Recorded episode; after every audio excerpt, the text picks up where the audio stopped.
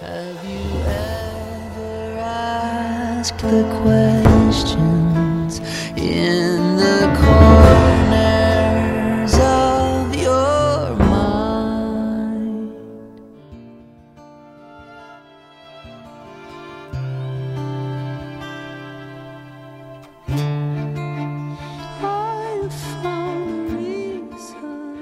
It's the beauty in life that makes it alive. And doing is freeing yourself from your head to be dooby dooby doing till we dooby dooby dead. Do something beautiful. The one chance I see, my life will have some real meaning for me. The one mark that counts of the many I make and the care that I give and the care that I take. Do something beautiful. Welcome, everybody, to this week's episode of I Believe. We're very lucky to have joining us today the esteemed actor Mr. Max Gail, Emmy Award winning, all round creative, film, television, theatre. He's a poet, he's a musician, he's an activist, he's a free thinker. Very special guy. You will possibly recognize Max in his role in Barney Miller as Sergeant Wojo. We're here to talk about how his beliefs framed his life. How his life frames his belief, which is one of the things that I believe is all about. Max, we're overjoyed. Well, welcome to the studio. It's fantastic for you to join us for this week's podcast. Thank you. I'm delighted to be here. We're in a period of time where people aren't being allowed to get what they truly believe in. They're being told from outside what to believe in. So uh-huh. we're just trying to open up topics of discussion, investigation to say, what do you believe? It's almost like becoming, in a very short space of time, a lost art to be able to just have an honest, genuine conversation with somebody and for them to go, oh, that's interesting. I, yeah, I don't believe that. I'm going to think about that. I also love the kind of language of boo and believe, and boo being bu. One of the first songs that kind of came to me or wrote me at a, at a certain time in my life It's called Do Something Beautiful. The insight for me or the epiphany or whatever it was I'd always been thinking in terms of what did I want to be? What do you want to be when you grow up? Kind of question. I came through uh, the time of the graduate and the kind of gag in the graduate. If you remember the film where the older guy was, "Where's Dustin going to go?" and he was going plastics. I was thinking about what I wanted to be. So if I was watching a, a movie about doctors and it was a good movie, I might want to be a doctor. If it was a bad movie, I'd want to be an actor. Kind of what had my attention would be, well, maybe that's what I want to be. The insight was was what I wanted to do, and the song is going to do something beautiful. And I found in singing it on the riff to do something beautiful, be you, beautiful. Somewhere in that um, idea of being you is uh, the notion of beauty, and it is what makes people beautiful. I think. you happy to share that with the poem? Sure. All right. Well, it goes. Uh, do something beautiful. That's what I want to do. It's not something you own. It does not own you. It's not the people you please or the places you go. It's in the living that happens when you're happening with the flow. Do something beautiful. That's what I know I'm here for, although it's not much. I know there's not much more. It's not something you win, like winning a race. It's you and your life meeting face to face. Do something beautiful. It makes me feel so good. And it seemed like so long I didn't know that I could. And then one day I knew I could breathe in a breath and breathe it out in a way that would save me from death by seeing around me in each and any minute. It's a beautiful world, and we're born to breathe in it. If beauty you see and beauty you feel, then beauty will be, and it will be real. Do something beautiful. That's how I'll survive. It's the beauty in life that makes it alive. And doing is freeing yourself from your head to be dooby dooby doing till we dooby dooby dead. Do something beautiful. The one chance I see, my life will have some real meaning for me. The one mark that counts of the many I make and the care that I give and the care that I take. Do something beautiful. And then the riff is kind of do something beautiful, be you, do something beautiful. I love There's that. so we're we're you know You are- we're in the groove there with each other wish- on the BU. This is where I wish. this is where I wish the listeners could see that. It's just there's no paper, there's no reading. It's just coming fully out of you. That's that's amazing. It kind of showed up like that. Other than the doobie doobie doing, Uh, there was a while in there where uh, doing is freeing yourself from your head to be a giving being, not a living dead. But it was the contrast of those two, the one or the other sort of thing that never quite felt right. And I got into that doing and being and doing and being. And, and then I realized, okay, that Frank Sinatra had it right. You know, doobie doobie doo. So would you say that when we talked about plastics and the graduate, and then you coming along that as a poem, it's almost that verb noun juxtaposition, isn't it? The Yeah. doing, the doing, and the and the being. Yeah, in grammar, it's a gerund, right? A word that's a, a noun and a, and a verb. It's my understanding and the limited knowledge I have about the language, but the Lakota language and a lot of other languages, and you know, have are more movement based, more verb based. So, for instance, the Lakota word for white man, it's wasichu.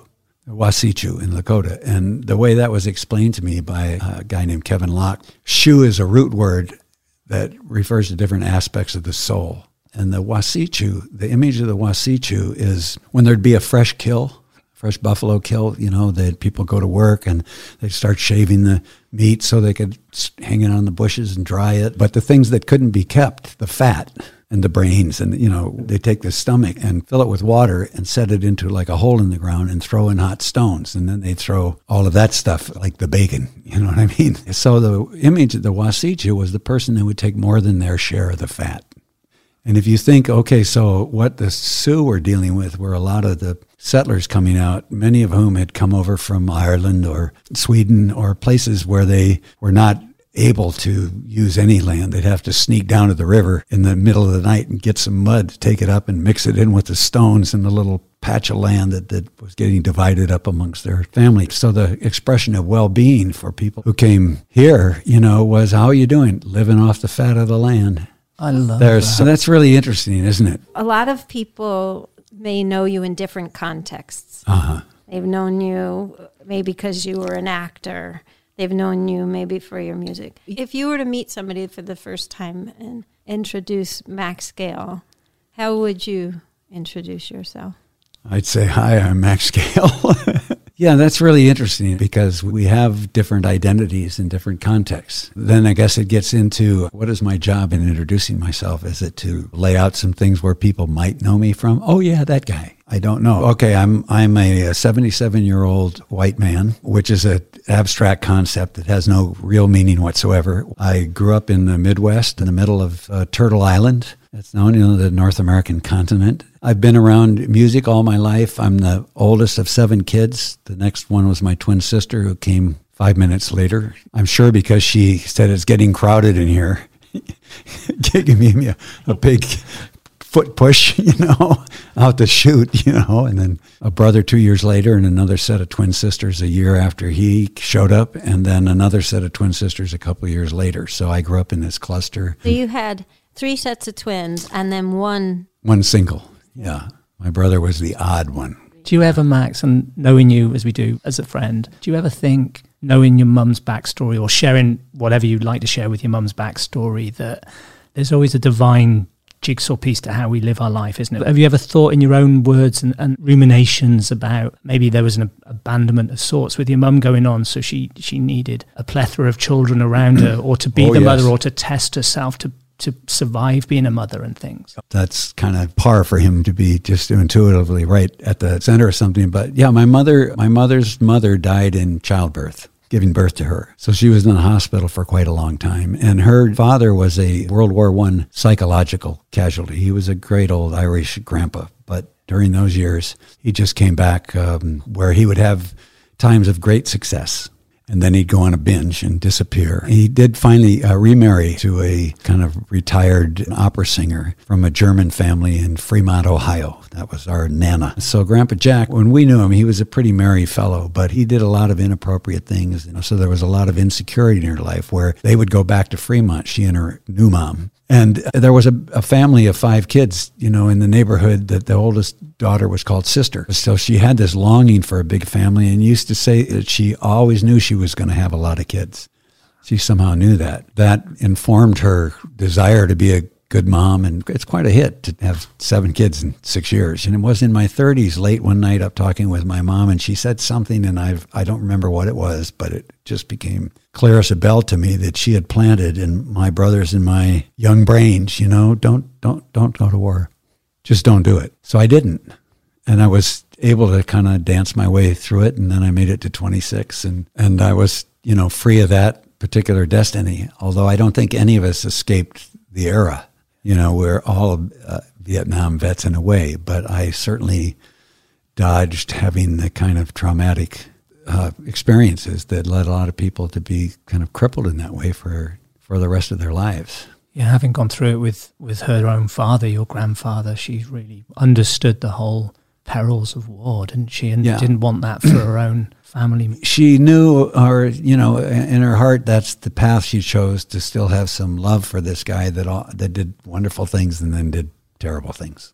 But in particular, I made choices. I went to a small school only because I'd seen the guy, uh, a guy from this school, playing the piano in a band on a boat that I was with a bunch of foreign exchange students coming back from Europe. And he was an athlete and he was a musician. And I'd never heard of Williams College. So I ended up hitchhiking back with a friend. We went and looked at Williams and I said, I'm, I'm going to go here. But my excuse, my reason I told people I was going there, oh, yeah, they got this great program. You go three years to Williams and then you go two years to MIT and you get a BA and a BS degree, you know. And this was after Sputnik. All the energy went into getting people become engineers in the United States and catch up with the Russians. And was I finally said I got my BS degree by arcing over and getting a BA in economics. So I got my got plenty of BS in economics. You know, I love that.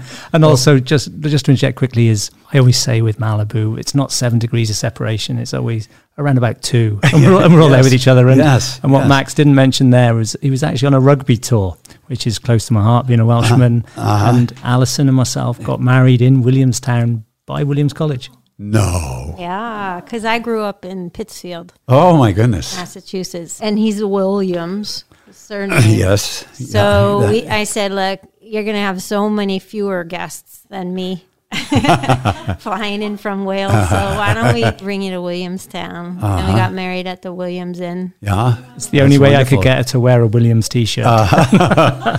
It was in October, Uh huh. you know. Wow. Beautiful but time. It's yeah. stunning. Yeah. So we went all over. yeah. the- you That's know. wonderful. So I'm one of six uh-huh. under seven years old.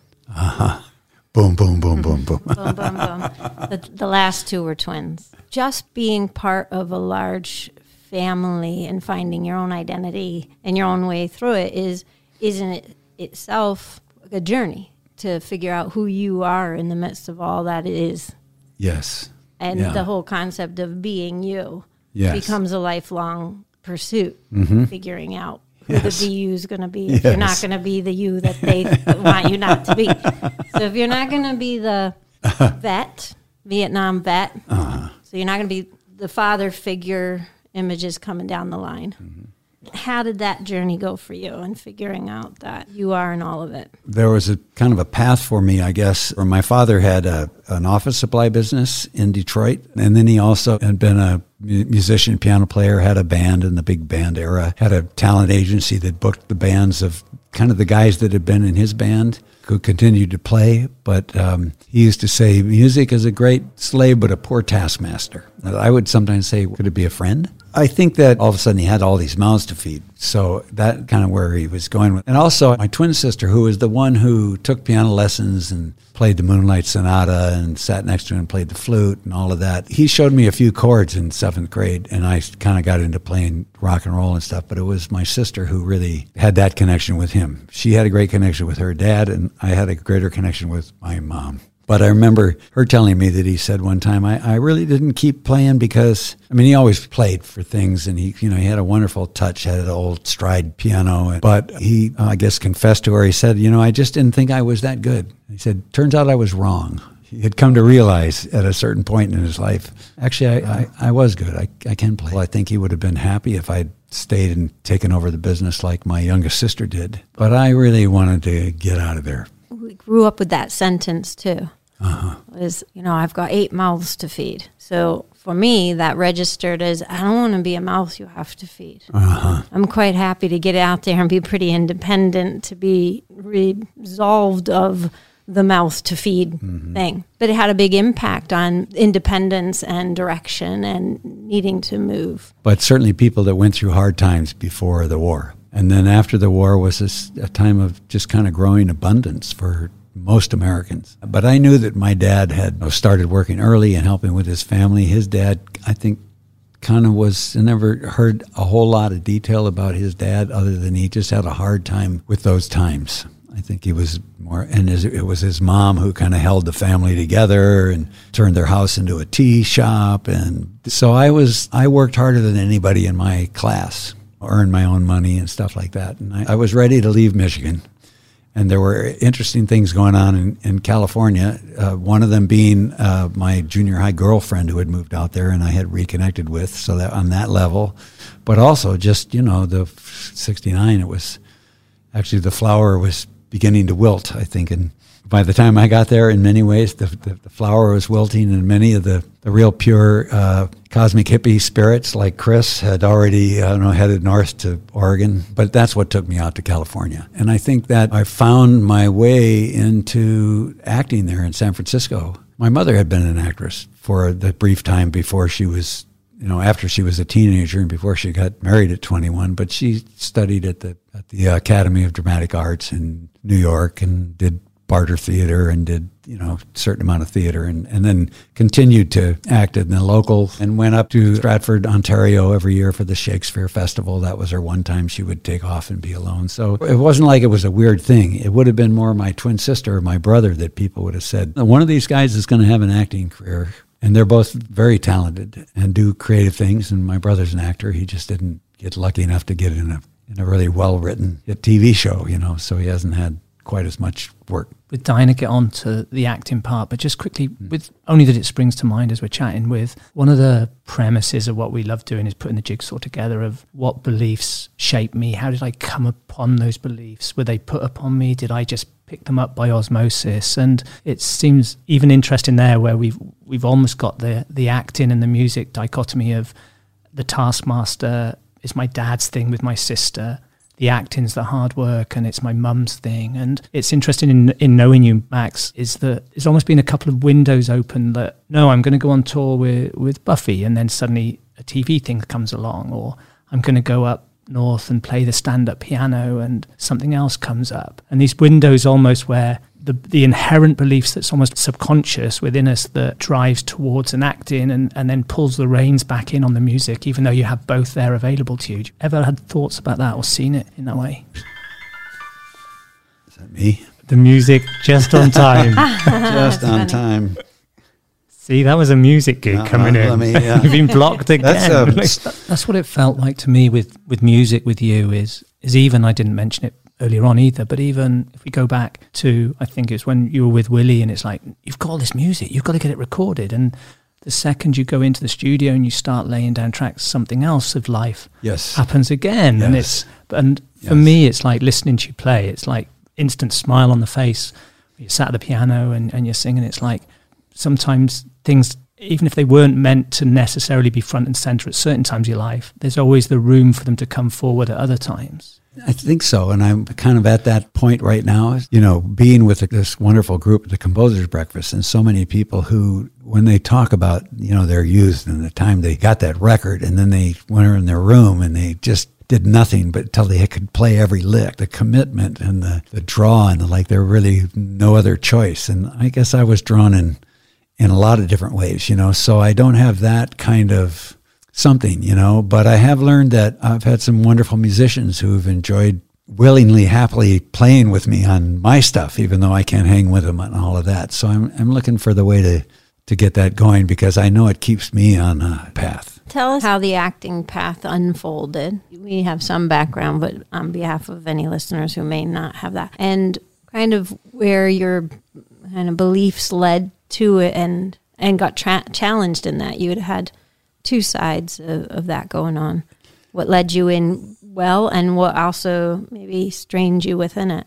There was always a theater group in the high school that, that would do the senior class play, and they, everybody knew who was going to be in the play. And they would do something like The Man Who Came to Dinner or something, and some people would have a lot of powder in their hair and play older. And, you know, and that was kind of like what it always was. But when we became seniors and I was the kind of perennial class president. And I thought it would be the idea came up of doing Annie Get Your Gun, which had a cast of 40 or 45 or something, which meant that like a whole lot of people could be in it, which was kind of annoying to the people who thought, no, we're going to be the ones who do the, you know, they were, but they had company. But I played a walk on part of the two nights of the show. And the, on one of those nights, I walked down and delivered a telegram. And then I worked up in the uh, lighting booth. And then when I was in graduate school, after two years of teaching, I um, enrolled in the graduate school of business out at University of Michigan. And then the second year, they had a thing where you could take a course outside of the business school if it was a graduate level course. And I'm looking through the art school. Oh man, that's that. Oh no, I have to have a portfolio. Okay, what? Oh, here's theater. Oh, oh, there's theory of acting.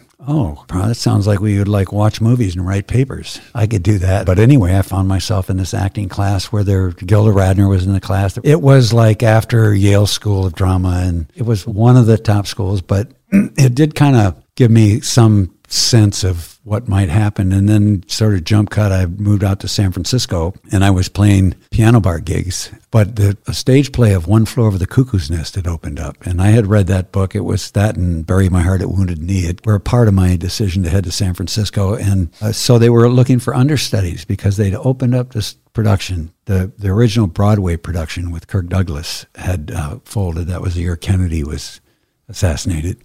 But some guys had taken the play and made it more like the book, which the chief, the chief Brown was the narrator of the book. So anyway, I, I went down and auditioned and they, I ended up being given the job of understudy for the chief. All of a sudden he got fired because he had these artistic differences with one of the other actors. The guy playing the chief was very uh, much into the method, and the other guy was a tall crane of a guy. You know, he was like 6'4, 130 pounds, and he was coming out himself in his own life, and he was playing a character who was very challenged by his own, accepting his own sexuality and stuff. So, so he was really effective, but it was all technical you know, he didn't really cry, but he just, you know, he, he, you know, and the guy playing the chief was very much into the method, so he was really crying. But sometimes, you know, there would be so much snot in his nose, you know, you couldn't understand what he was saying. And after one of the curtain calls, as they headed down the stairs to where the dressing rooms were in this little theater and stuff, and the, the guy playing the chief gave the other guy a kind of a forearm shove, you know, and it came to a head, and, and, and I got the call, be at the theater at six o'clock. Uh, we're going to need to wow. show you where you need to be standing when the lights come down. Somehow I got that there was something in that story, that thing of being big but thinking you're little and the role of alcohol. And since then, I've come to understand, you know, Ken Kesey was writing about the Columbia River Indians, you know, well, now one of my dearest friends, Quilt Man Salmi, is from there. I know his family and I know, you know, I mean, I know so much more than I think Kesey really had an understanding of what that's all about. But nonetheless, it was, it was that. And right at that time, there was an occupation of Alcatraz by um, uh, Indians of all tribes, one of the precursors of AIM, American Indian Movement. And they had occupied Alcatraz that had been abandoned by the federal government. And there was a lot of political hay being made about what, what it was going to be. And um, I ended up doing the play for two years and coming into awareness of the actor's studio and approaches to acting. And I did some commercials and a couple of small movie parts. And the time came where I said, well, I think I'm going to follow this path at least to head down to Los Angeles. And then I ended up going to New York for, for a year, but to do, go into the play there and came back. I have sort of bootlegged into a place at Malibu Colony. I was running long runs on the beach and these these rhymes that for me that I would use that when I'd want to write something for my folks at Christmas time or something, you know. But uh, it was more processing things like do something beautiful or just processing my own um, spiritual growth. If we framed it as I believes, do you think you you believed very much in being as an actor on that end of the spectrum as opposed to deep dive in and a different end of the spectrum to method acting? Was it something innate in you, or was it just you just did it your own way, or or was it very much a specific thing where you wanted to turn up and relate with the other actors and be you? I think belief connects a lot with faith. The notion of faith. So it's where, where people have difficulty if they have a kind of materialistic or science, scientific sort of view that thinks it's all can be described in terms of matter which it can't. And any real understanding of science totally understands that. I think there was more of a not continuing to play some kind of game. that wasn't working for me. And in playing it, I was picking up a sense of shame in a way because I wasn't authentic. I wasn't, I just felt like a failure, a fake, a fraud. I'm not this guy with all this potential. It was around that time when I would find myself, you know, holding up somewhere just away from the world if I could find find a place. And now all of a sudden I'm playing this guy that I'm in a play, but I'm sitting in a chair all kind of hunched over and or I'm pushing my broom around the stage. You know, I don't say a word until into the second act. So there was something in there that I I did participate in a psychodrama group for a while, which was people would sort of act out, play roles with each other, all trying to figure out, you know, the best thing I remember about that was some guy was lamenting about his breakup of his marriage and stuff. And he said, but I invested so much time.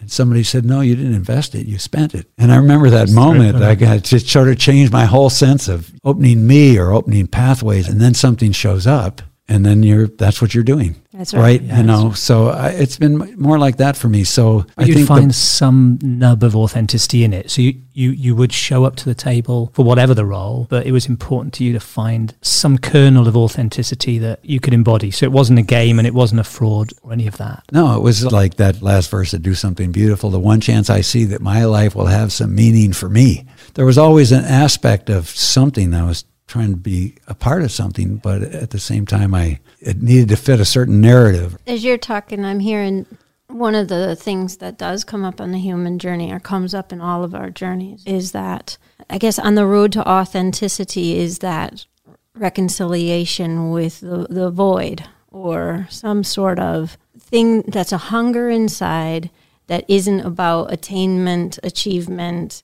title, Right. position, or route. It can't be filled by those things. So you start navigating authenticity in that void. You start trying to figure out what fulfillment is. And to me, the definition of fulfillment that most resonates is the soul's hunger satiated. So every decision, every door opening that could somehow reconcile something inside mm-hmm. that moves you closer to something that makes more sense of you each time. So I even see the play you end up in being part of that story, that character being something that helps feed something Yes. that Yeah. educates something that moves you on Uh huh. and moves you to the next open door, and that those doors opening for you are not colliding with you, but colluding with you if Yeah. you, if you're hungry or if you're following that. But you can ignore it. You can stay on a, on the path the world defines for you for a very very long time, or you keep challenging yourself, challenging yourself to find your way through. Yeah. Or we end up medicating ourselves or something Well, else. yeah, you, can know, do that but, too. You know, so here you make this move to San Francisco, and then you kind of from understudy to now I'm on the stage playing this role. uh, yeah. You moved even past that onto some other things. So each time something must have been complete to move to that next thing. I think so, and yet, yet it was the time when I was running running the beach, and these songs were coming to me, and that opened up a whole other feeling of who I was. And then I started to get parts I read for, or I had a thing happen several times where I get a call from the producers. We just want you to know that the network is insisting that we cast this blonde guy or this per- this something, you know. But we just want you to know that when you came in and read, you showed us a whole other way of uh, looking at what we're doing here. When I got the Barney Miller pilot, I was ready to leave it all. And I knew this place at Big Sur where there was a kind of a basement room that looked out in the mountainside and there was a big upright piano in there. And I thought, I, I'm going to go rent that spot and write songs. Pilot would give me enough money to do that, you know, and it got picked up right away and I, I did it. And then it was um, connecting with Buffy that I connected with these people that I'd been watching while doing the play Cuckoo's Nest. Then there was Alcatraz and then there was the occupation at Wounded Knee. So there was a whole lot about who are Indian people and what is their relationship with the United States of America and what is all of that. That really fed me in terms of spirituality and that understanding in terms of economics in the sense of, you know, how do we allocate and take care of and share resources? And I had a whole other insights that, you know, transcended and enfolded that kind of communist capitalist duality or is it the individuals have to do it for themselves or tough luck you know or is it everybody has to do something for you know they just didn't get caught in that kind of kind of simplistic duality where people are on sides like we are so much in the country right now It's definitely an enmeshed journey with you and the Native American Indians, which we'll put on hold for a second, but I definitely want to come back to. okay Being Welsh, being a Brit, and growing up in Brit, can you just, for our expanded audience, which is second nature for you, just talk a little bit about your role in Barney Miller and Stan Wojo and just how that all felt for you. And, and also when Al was talking there, which really resonates, is our beliefs are so, we can understand them or people can perceive to have an understanding of a journey, but it's so personalized. And I think if you talk through Wojo and then pull us out with all our beliefs, all of the stuff that makes us up. Uh, okay, I think I uh, know what you're referring to there. Well, so I did get offered the, the part, and I did it, and I and I found myself with a bunch of really talented people, and you know, at that time, you know, cops were it's certainly the feeling of most people my age. You know, cops were you know the pigs. And at the same time, of course, they were the the heroes of most films and television shows. But I had a sense about this character that was originally conceived of as a, that very black and white person who just saw things in terms of this is right and that's wrong. And I spent a lot of time thinking, am I gonna, am I gonna do this? How am I gonna do this? You know, and it was uh, actually with a friend of mine I'd gone down to Mexico with, and and there was something that he did that was was basically just a big shrug. And there, as I, in the moment right now, I, the closest thing I could connect it to would be Tevye in Fiddler on the Roof. Tradition, you know, where his daughter wants to do something that, you know, there's the tradition on the one hand, and then there's my daughter, and I love her so. And in the end of the song, he goes, ah, you know, he just kind of shrugs it off. So it was um, a sense of just to go for it for this time. I had a lot to learn about acting, but the one thing I did have was a, a kind of taking a really a serious and actor studio approach to what's going on there as as I could and knew how to do. And I think uh, what that brought to the show was others who had much more stagecraft. I mean, Hal had it and won the Tony. For, he'd done you know a whole lot of Broadway uh, musical theater, and uh, Ron Glass had done a great deal of Shakespeare at the Guthrie, and so there was a lot of craft there that kind of got people doing, well, this is sort of how we do sitcom. But I would be asking if Wojo's supposed to be able to kill a man with his thumb and he's got to do this little karate move, I need someone to teach me karate. Taking it way more seriously than some people thought I should have. As I look back on it now, I say, well, I, it certainly wasn't Shakespeare I was doing, you know, but I brought something into it that then that would start to get feeded back into the kind of roles that Wojo, Wojciechowicz, for those that don't know, the Polish guy in his police precinct, you know, the detective squad room. And I think that it was that growth in there. But at the same time, I was interested in where the music was taking me, and that connected me into Native Americans. And in a way, my role and connector to where to keep going with the character came from people I had met who were also Native American veterans some Marines like Wojo, some in the Army, but I'd meet them and on the res at, and at powwows and at people who had every right to be really bitter and resentful about America, they also were vets. And I got a sense of, of heart there that is kind of the way I took it. I guess if I hadn't had that experience, maybe I would have gotten a black belt in karate and uh, done a lot of weightlifting and would have gone somewhere else. But that's how the path unfolded with those two things kind of feeding back. I love what yeah. you said about soul and feeding the soul. I'm Welsh. I grew up in Wales. I'm very proud of the earth and the land and the Celtic history, the land that I grew up on. You know, I work a lot with the Native American medicine animals through helping people through subconscious uh-huh. issues and journeys and what's showing up and what the medicine of that animal might might show for them. And yet, obviously, I in this lifetime haven't been an American Indian, but I'm very comfortable in my own journeys, and I can I can state my belief out there. I believe in past lives, I believe in the soul, and I believe in many lives where I have been a Native American, and I'm very uh-huh. comfortable in saying that. So when I'm knowing you, Max, and looking, how do you frame the connection with the Native American Indians from right back to Grosse Ile and the bended bow sapling that's this massive tree limb now to playing the first major role you did on the theatre was the chief, and then all your connections with those communities and how close it is to your heart. You must have thought about it a lot over the years in terms of how do you frame how that connection came in, or maybe why it came in, or how you see it. In that world, people often say skins. you know, I think. Um, we all uh, come from people who preceded certainly the Industrial Revolution and a whole lot of other changes, even going back before what we now call civilization. We all have that. That's there in your Welsh, and that's there in the story of, of Arthur and the Once and Future King and the, and the Merlin and those uh, co- connections to other species and other relationships uh, and other entities and beings or, or levels of, of being. You know, the Irish leprechaun who, who takes that thing you're looking for and just holds on to it till you look all over and then goes and puts it back in the first place you looked, you know. So for me, when that really kicked in that gave me something to again. I love this Ken Wilber expression, transcend and enfold. Anyway, I was working on this uh, song started coming to me that I realized fairly early on. Oh, this is like the Lord's Prayer, but in a different vernacular. Kind of tipped me off in a way that showed up right away. For those that might not know, well, what do you mean it shows up? It just shows up. It just comes to you, and maybe it doesn't want to go away or something. And it was the line, uh, "In the beginning was the Word." And I thought, in the beginning was the word. Of course, I've heard that. It continues on, uh, and the word was God, and the word was with God. In the beginning, well, that must be Exodus. And I thought I'd check and find out. No, it's not. It's not in Exodus. It's actually in the Gospel of John. And then I checking that out more, and I learned that John was considered the more mystical of those four versions of, of the gospel, the good news and all. And I was just puzzling around it. And somebody sent me a book and said, Hey, I found this book. It's about all the shit you're always talking about. And uh, it was called Dialogue by uh, this fellow, William Isaacs at MIT, had the Dialogue Project. And he'd worked with unions and companies and all of that. And his whole thing was around the dialogue was, you know, the idea of a conversation with a center rather than sides or the art of thinking together. Those were his two kind of catchphrases. And in the introduction to the book, he's talking about this expression in the beginning was the word, because dialogue is through the word, dialogos. Oldest meaning of logos in the Greek language was this notion of, of gathering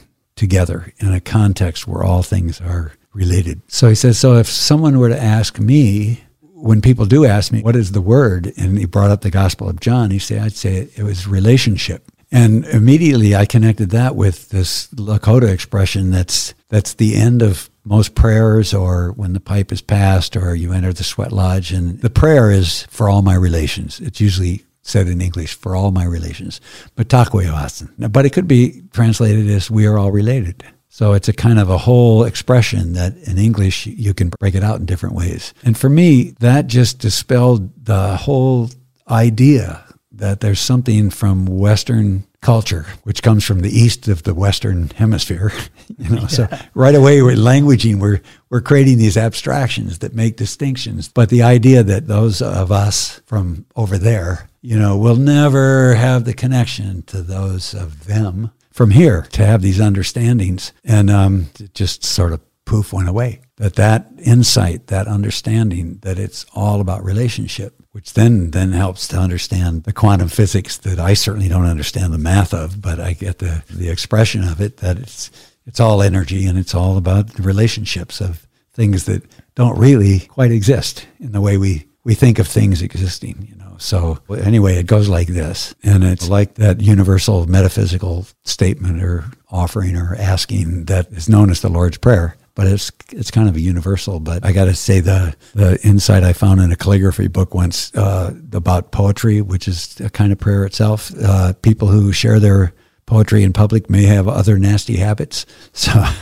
can I?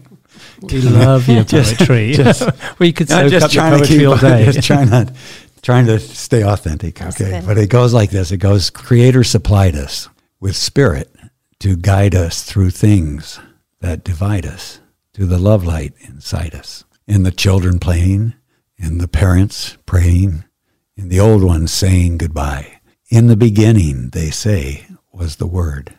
In the heart song, let it be heard. Creator, creation of all my relations, your names are sensations of your emanations. We work, we play, we feel you, we pray, you show us a way we can live. Feed us today, Please don't lead us astray. Give us heed in the way we forgive. For beyond the kingdoms and powers and glories, you're the whole of the circle, the soul of the stories, the Father, the Mother, the one and the other of all that can live and can be.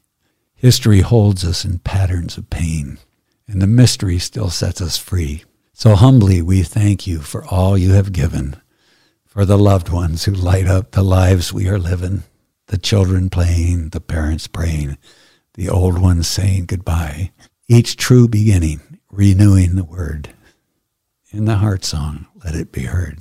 That's beautiful. That in the heart song, let it be heard. I didn't know you finished it with that. From my point of view, I think there's so much knowledge, wisdom, and understanding, or feelings, or processing that's going on. It's the only format really that can get so much out in a shorter space of time. Sometimes, isn't it? Yeah, and that's I- I I, can think so. resonate with all Yeah. of that language. I'm the same. I think just watching you s- s- speak it, mm-hmm. I'm not just watching, hearing and feeling you speak. it. And probably everyone listening, they're hearing and seeing and feeling that three dimensionally because you received those words. You're not reading them, you remembering them, and you're hearing them when you're saying them. So you're not just speaking out. I think sometimes when we're sitting in the presence of something quite educated in the mind, you read and deliver. But when mm-hmm. it's been delivered to you, you're reciting and listening. You're the observer and the deliverer. And that resonates as much as the words that come through. So they're not just a poem. In my experience, I've had that happen a few times. But each time that words are meant to be shared out, they're also meant to heal something inside. So Yes. every time you say it,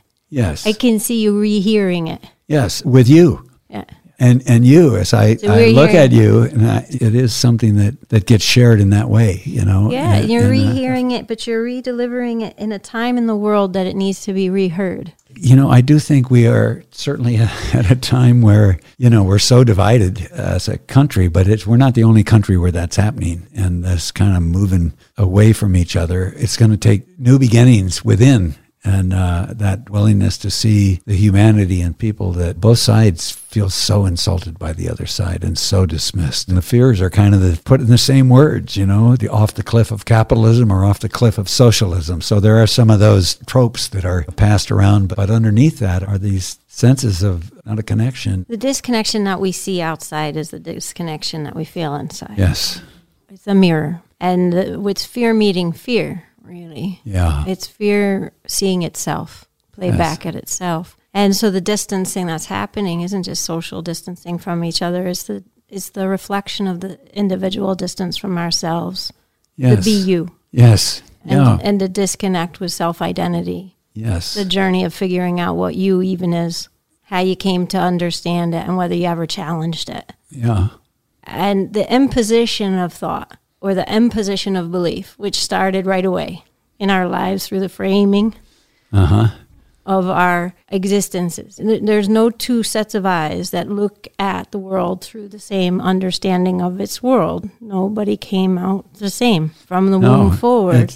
So even if we're arguing a point and we think we're on the same card as someone next to us, we're not through our perceptions in our eyes. But if we don't heal the eyes we see them through, there will be no unity because we're not united with our eyes. We're not united with ourselves. We're not healing the things that are going on inside ourselves to bring that, that unity consciousness in. If 2020 was a disconnection year, 2021 is a reconnection time. I'm certainly looking for that. Hopeful. one of, the, one of the ways one of the ways we framed it last week in terms of I think we've been hundreds and hundreds and hundreds of years in duality consciousness, the yin and the yang, or the shadow and the light. And again, it's only my own understanding, my own belief of what maybe it's projection of a hope as opposed to embedded. But I do feel it's embedded that we are shifting to a unity consciousness. So the amplification of the clinging on with their nails of dualities never been as amplified almost as it is now, where everything's divided and duality and divisive. And on our own little tiny way is what we're hoping to do is everyone has their own beliefs that are truly valid and they should be safe and free to just share what it is that they believe in themselves. We've done this because we're inviting people to re ask do they really believe that thing they're shouting? Have they thought about it? Where'd they get it from? Uh huh. Is it handed down or embodied? Is it something that can be evolved and surrendered? Or is it something that actually needs to be owned and taken accountability for? And so, as we're listening to, you know, we're talking about h- hoping that there's a movement that that begins to invite everybody to take a step back instead of placing that voice out in the world, place that voice inside and really do a little bit of work around mm-hmm. thinking about the beliefs that you want to be emanating out into that world and rehoning beliefs so they do emanate better, taking more responsibility for the world we're creating from the internal place. So we're listening and we're going, okay, how did he do it? he came from three sets of twins, seven kids, a story, a backstory, a narrative story, in essence, handed down from mom. Or, but you you have to transcend that, find your way in it. A musician, actor, fame, not fame. How do I feel about all that? Native Americans, their practices, their beliefs, honing all the time you and the you you want to embody in the world, and therefore the world you want to create with the the you you're bringing forward. So the questions we're asking are kind of how are you running those beliefs? How are the beliefs that defined you been refined to redefine you? You know, in the world you're in. And these poems and things, they kind of share those stories, how how those have come through you and helped redefine the world. She's wonderful. Yes, I- I'm very. Guys are both wonderful. I waited a long time You until I was an old man for her to come into the light. Well, that's all relative. but, you know, I think for the first time I got a good sense of where my belief is that I believe that people are, uh, humans are essentially good. Collectively, I'm not so sure right now. It's a species. We're kind of out of control. But individually, I, I do believe that everybody has goodness in them. It might be covered up or contained or wounded or hiding or whatever. But I, I, I think I do operate from that belief. I certainly do feel these days collectively, you know, and yet I, I know that the, the kind of paradox of it is that collectively we are just a bunch of individuals. One only thing we really have in common with each other is we're each unique. So there's paradox in there. There is. I'm with you. I definitely believe that good in people. Just digress very quickly. We did a, a little short film on the on the fires or the aftermaths of the fires, and one of our contributors' friend wrote a book called The Disaster Diaries, and you know they're saying all the entities of police entities, martial entities, and everything are trained that people are going to go feral in the face of a disaster, and what it ah. actually proves is people come together, they look after each other, they ask each other, "How can I help?" And there's a real individual's humanity and ability for that humanity, and I, I'm much more on that side of the camp. One of the things we were going to ask you if you had any belief that really served you, that really pulled you through, is there any particular belief that's actually served you? And in parallel, any particular belief that did not serve you well that you've let go? If you were to think about all the different things that you had to believe in order to get you through, what, what one or two you know, formative beliefs have really served you well? Well, I know certainly my relationships and experience being with, uh, you know, Native Americans or Indians or, you know, indigenous people or whatever with sweat lodge and ceremonies that got me to an understanding of what prayer is. And it's certainly when I, I found myself in a time where, wow, I finally really experiencing what real love is the love of a person and then having a child together, you know, and then that's being taken away, you know, and after a certain amount of time of we're going to lick this or rise above it or something and realizing no, no, we're not. And it's going to go this way.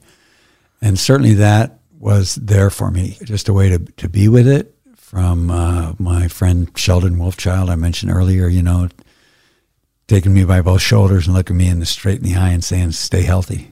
And uh, Archie Fire Lame Deer, who was a spiritual leader of Dakota, spiritual leader, you know, be just a, a way, a way to be with it, you know, to understand it and accept how much I wasn't going to understand and intellectually and, and um, just being with the, the, the sacredness and the blessings and the, the life of it all. So that's what comes up for me with, with that part of the question. As far as when, when times when uh, something didn't work out, all of a sudden I'm, you know, there's a cornucopia of moments where I've done something that was self-serving in some kind of way that might have been just how I dealt with my my own perceived emotional or physical or sexual needs in a certain moment when I look back on it to other choices I've made in life that have always been the smaller choice or the more protective choice or the more dishonest or like I say it's a cornucopia of you know that I just didn't really